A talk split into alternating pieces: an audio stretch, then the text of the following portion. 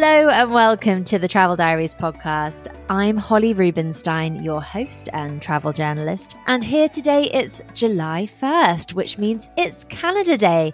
And we are going to be celebrating Canada with this bonus destination special episode. And stay tuned to the end of the episode when I'll be announcing some big news too. Canada has been mentioned so many times as a favourite destination on the podcast by everyone from Ben Fogle and Dan Snow to Nadiya Hussain and Ella Eyre. And today, in celebration of Canada Day, I thought it would be a great opportunity to shine a light on a region of Canada that has historically been somewhat overlooked by tourists, but is now gaining a real hype with in the know travellers. And that's the region of Atlantic Canada. Today, I'm joined by writer and adventurer Hugh Francis Anderson, who has written extensively about Atlantic Canada, and he's here to share his travel diaries from the region. Hugh, welcome to the Travel Diaries podcast and happy Canada Day. Happy Canada Day. Thank you for having me, Holly. It's great to be here chatting with you. Well, first and foremost, an area that is getting a real buzz about it. But actually, what the listeners might want to know first is, you know, what actually is Atlantic Canada? What parts of Canada comprise Atlantic Canada? Yeah, I mean, Atlantic Canada is, is a wonderful place. It's um, the east coast, the eastern provinces of, of Canada. Um, and it's comprised of, of, four provinces Newfoundland and Labrador in the north, uh, coming down into Nova Scotia. There's Prince Edward Island and then New Brunswick. And it's quite a remarkable place because it's about twice the size of the British Isles with a population of only two and a half million. So wow. it's quite undiscovered. It's sort of mm. quite a, a, a, hidden gem of a place to, to actually get to visit and, and travel to. Where would you fly into if you wanted to start a trip there? The easiest way is to go to Halifax, and from Halifax you can fly around. So for for my own journey, we flew into Halifax and then flew on to um, to St John um, in Newfoundland, Labrador. So tell me about this trip that you took most recently in Atlantic Canada. What did it involve? Yeah, well, uh, you know, I've been quite fascinated with Canada in general and spent a lot of time in the West. Um, but I wanted to learn more about uh, the Eastern provinces. Atlantic Canada is only maybe just over five hours from London on, on a flight. So it's quite a, an easily accessible place to get to. But mm. I'm also obsessed with road trips, getting on the road, get, having adventure, getting out there. And I thought, wouldn't it be awesome with the Atlantic provinces to sort of fly into the north and then just make a really lovely journey uh, through the provinces um, to then depart from Halifax again to go back home. So I did that with the photographer Alex Fleming over about three weeks, and we covered about three thousand miles in the end, just just exploring. Mm, that sounds wonderful. And what was it that drew you to the region? Why why did you particularly choose Atlantic Canada to visit? I'd sort of heard general mumblings. You know, you and I are in, in the travel industry, and and um, you know we're around we're around a lot of uh, news with regards to travel, and I'd heard general mm. mumblings about Atlantic Canada. So I started doing a bit of research into it, and and I knew nothing about it, and I think that's the best catalyst for going on a journey is if you know nothing about an area. And when we think of Canada, Canada is a well-known place, a well-known travel destination, but the eastern provinces I'd really heard very little about. So it intrigued me, and I thought, well, let's do this. Let's just get on the road and go and explore it and see what it's really about. Well, we are going to bring to life this spectacular part of the world. I've been looking at photos of it and it looks incredible. Uh, uncovering your Atlantic Canada travel diaries across four chapters, so a slightly abridged version of you know the normal um, episodes. But we're going to start off with chapter one, and that is the first place that you fell in love with there. Yeah, it was. Um, it's been interesting looking through these questions, and I've really enjoyed it because when I'm on the road, I try to keep my own travel diary. Uh, try to keep oh, notes each day. I know. I try to keep um, keep uh, notes of everything, and I, th- I think it's a very important thing to do generally when traveling because you remember anecdotes, you remember people and places that you might otherwise forget. So it was lovely to get to go through that again. Um, I think that the first place I fell in love with is the Alexander Murray Trail, which is in Newfoundland and Labrador. It was earlier on in the trip, um, and so it was my first uh, taste of really what the provinces were like. Mm-hmm. Newfoundland and Labrador is is is quite a vast uh, vast province, and it's there's a lot of dense forest. There's lots of mountains. More to the north, and I think you know for me as somebody who loves adventure and being outdoors, um, I really got a sense of uh, I think what Newfoundland and Labrador was at Alexander Murray Trail. Mm-hmm. So it's near this place called Kings Point. Kings Point's on the, the shore of Green Bay and on the northeast of, of Newfoundland and Labrador. And it was quite lovely because we had we we'd driven there and we we'd pulled over by, beside the bay and the sun was setting. It was this in, incredibly um, dramatic, beautiful vista. And there was a local fisherman, and we got chatting to him, and um, and he said, you know, you should you should be here um, earlier in the year. Earlier in the year, there are, are, icebergs the size of articulated lorries just floating down the bay, which is incredible. yeah. And then and and even even humpbacks just feeding, you know, meters from the shoreline. So I kind of got a sense of the mystery of this place. We then went to bed very early so we could wake up. Um, I really fancied uh, a sun a sunrise hike. I think if you can do it, it's a lovely thing to do to wake up early and, and get out there um, and get exploring. And so we did this on the Alexander Murray Trail. Mm-hmm. It's not a big not a big hike. It's eight kilometers round trip. Uh, but it takes 1,100 steps to reach reach the top of this and I was looking through my travel diaries, and there was a sentence that I'd written down later that day that I liked, um, that really instilled in me again the sense of um, adventure and place of it. And, and I'll read that for you if you if, yeah, if you like. That would be great. With the immediateness of a strong gust, the sun rose on the horizon, lighting the low-lying mist floating through the forest far below, highlighting its glacial progression towards the ocean. In in that, I um, I think that it really gave me a sense of place and it mm. gave me a mm. sense of the adventure that was about to happen you know you asked for the first place you fell in love with i think that was really the first place i fell in love with because it was the moment that i went great we're on the road we're on we're having an adventure off we go mm. um as the sun rose what was it that you saw yeah as the sun rose you you we you're on a high point then so you can see the whole all of green bay which is an incredibly long bay that goes out out to the Atlantic, and you see the low-lying hills. Um, it's not very mountainous there, but the low-lying hills are full of forests of pine, rich smells. Again, this sort of ethereal sense with the fog rising mm. as the mm. sun rises and starts to burn it off. Um, it was sort of magical. I think that's the best way to describe it. It was magical. I also like the idea. You know, I quite like history, and I like the idea that um, this was named after Alexander Murray, who was the first person to map Newfoundland and Labrador. Right. Yeah, I like the idea of this sort of yeah sense of adventure that you know once upon a time he stood here and was mapping this land and he was on an adventure and it's the 21st century but it's new to me yeah and did it have almost an untouched feeling about it yeah absolutely other than the, the path is fairly well marked and, and there are steps that you can take but once you're up at the top you know you're in a part of, of, of canada that doesn't get a lot of footfall. So you still it's it's hidden. It really is a gem for that. Um, mm. There isn't a lot of building around. It's just uh, of rolling hills, mountains, forests, almost fjord like. It's amazing. Mm. Sounds fantastic. So, how about chapter two? A really tough one always for mm. my guests, which is picking your all time favorite destination in the region.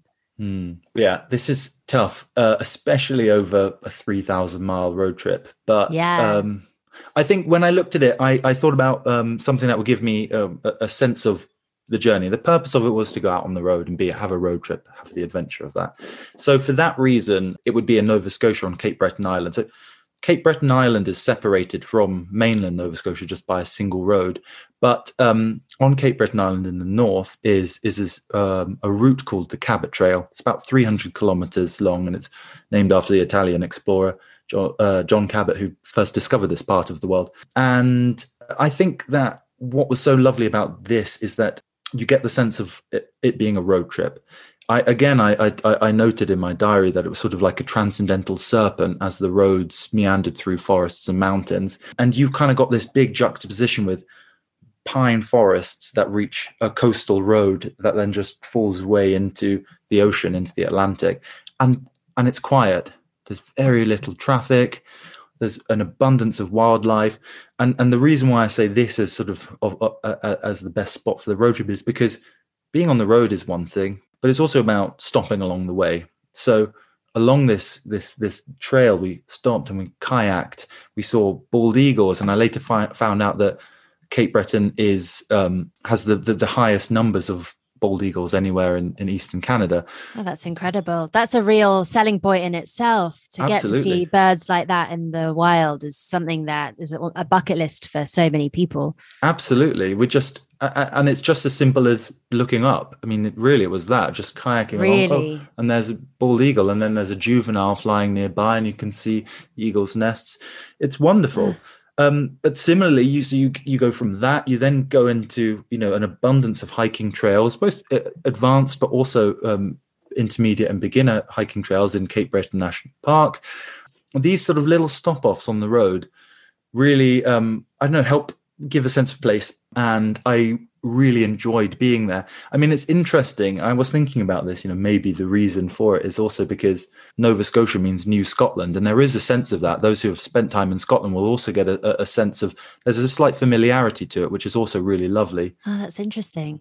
In terms of Nova Scotia, say in comparison to Newfoundland and Labrador, do they vary a lot in how they appear, like in terms of the landscape, the topography? Um, I think there are certainly similarities, especially Cape Breton, which is which is uh, heavily forested.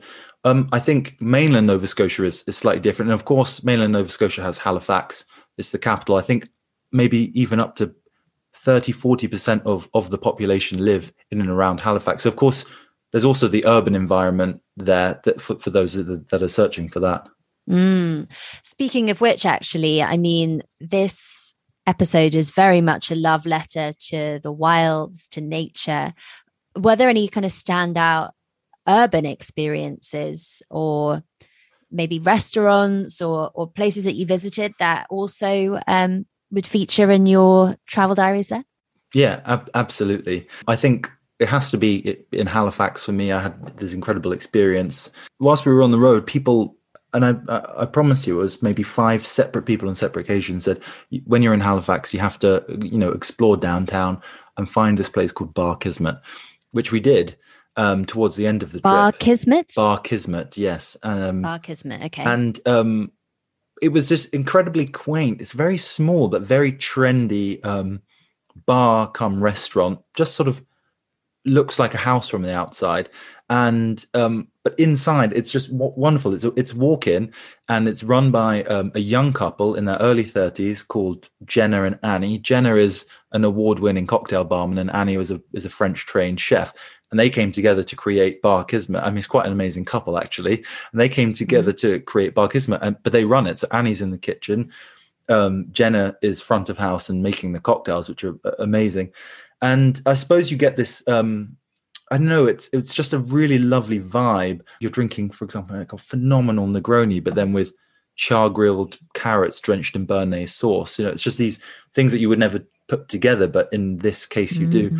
And that was, yeah, quite a, a, lovely dining experience, but also to be in the env- urban environment after so much time spent on the road and in, in the wilderness. It was quite a nice sort of punch of of life again. If that makes sense. Yeah, yeah, yeah, definitely.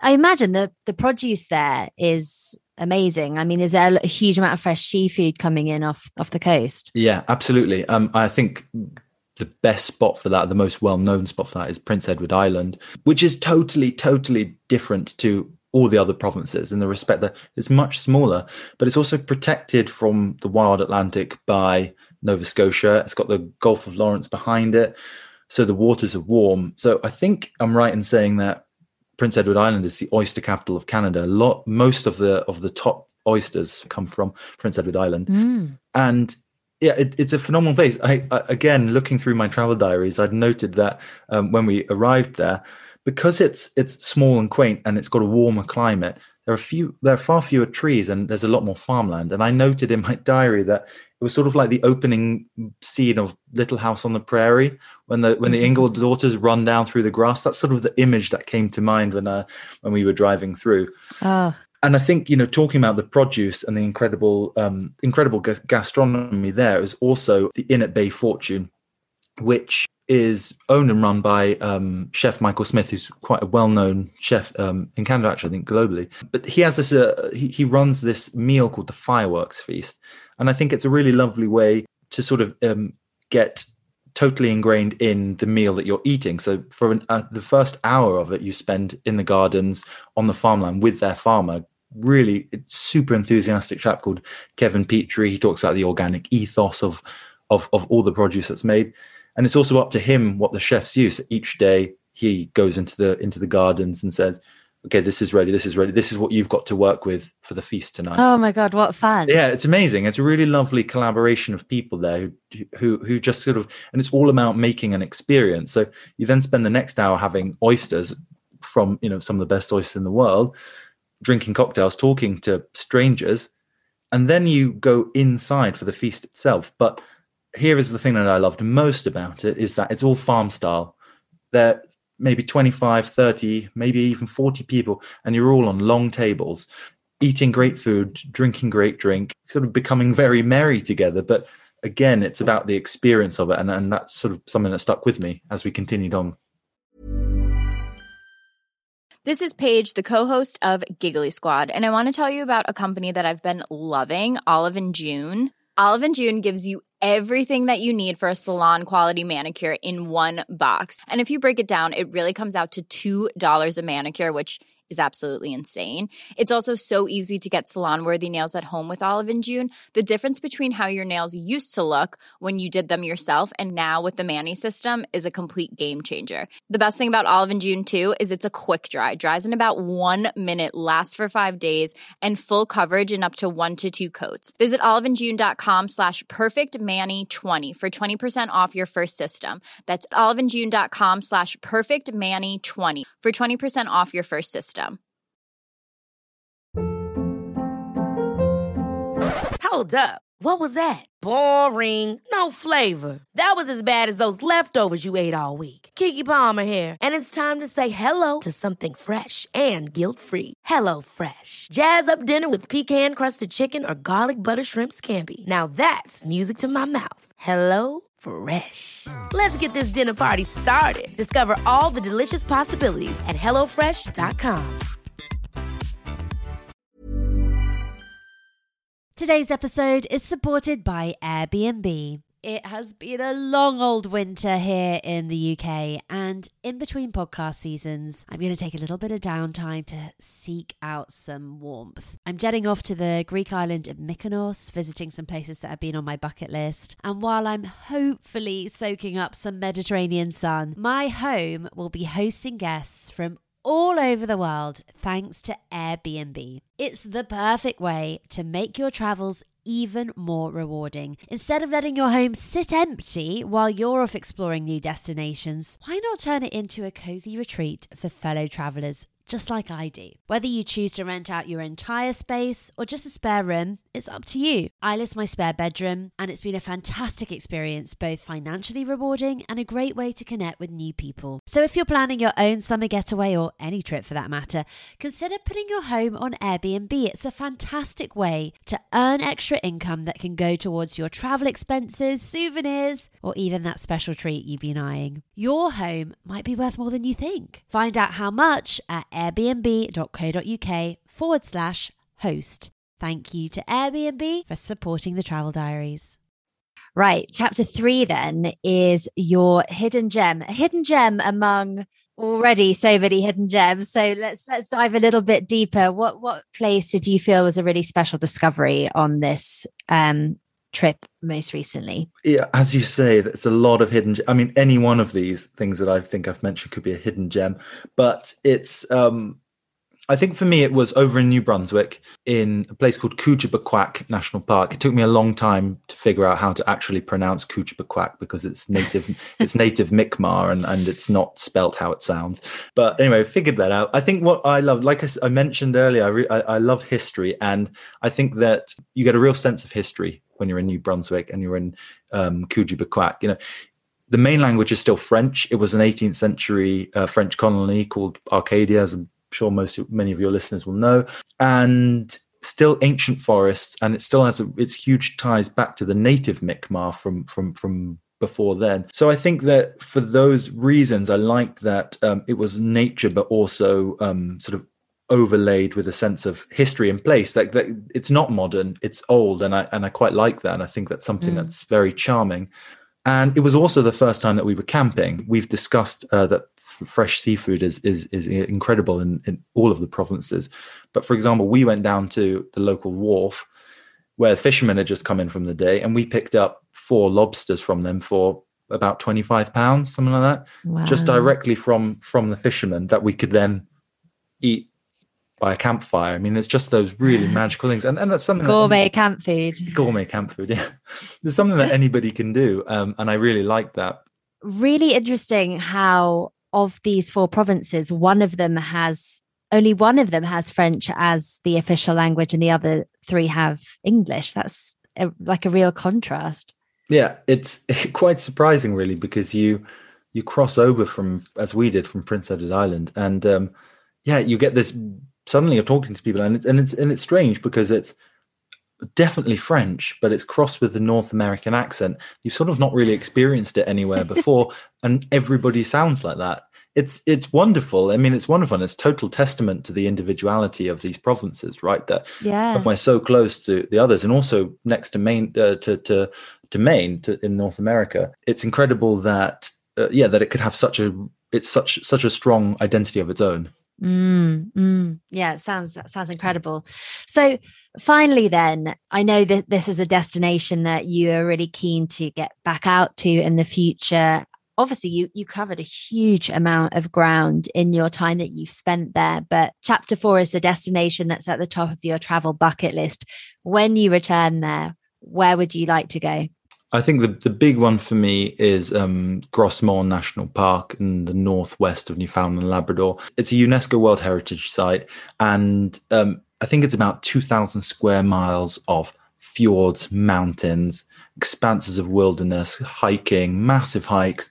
Um, and I think that if I could go back with more time, it would be a wonderful place to go back and really spend uh, you know five days exploring this national park hiking camping just being out in the wilderness in a place that also doesn't get much footfall that's mm, you know you can mm. really go and get lost and i think that's something that's definitely pulling me back Wonderful. Well, thank you so much, Hugh, for bringing this part of Canada to life. My head is kind of swirling with images of bald eagles and mountains and forests and lobster. So, very tempted to head out there as soon as I can. Thank you so much for transporting us there and inspiring us. Thanks for having me. It was a joy to share it with you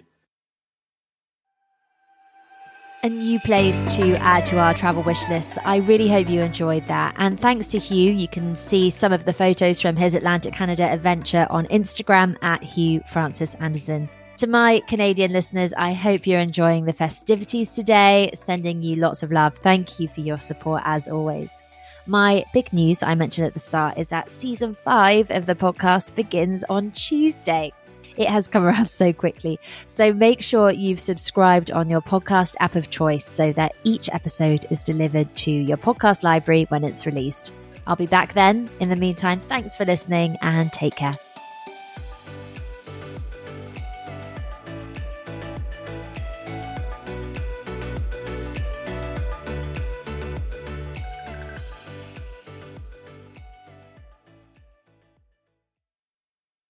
Today's episode is supported by Airbnb. It has been a long old winter here in the UK, and in between podcast seasons, I'm going to take a little bit of downtime to seek out some warmth. I'm jetting off to the Greek island of Mykonos, visiting some places that have been on my bucket list. And while I'm hopefully soaking up some Mediterranean sun, my home will be hosting guests from all over the world thanks to Airbnb. It's the perfect way to make your travels even more rewarding. Instead of letting your home sit empty while you're off exploring new destinations, why not turn it into a cozy retreat for fellow travelers just like I do. Whether you choose to rent out your entire space or just a spare room, it's up to you. I list my spare bedroom, and it's been a fantastic experience, both financially rewarding and a great way to connect with new people. So if you're planning your own summer getaway or any trip for that matter, consider putting your home on Airbnb. It's a fantastic way to earn extra income that can go towards your travel expenses, souvenirs, or even that special treat you've been eyeing. Your home might be worth more than you think. Find out how much at airbnb.co.uk forward slash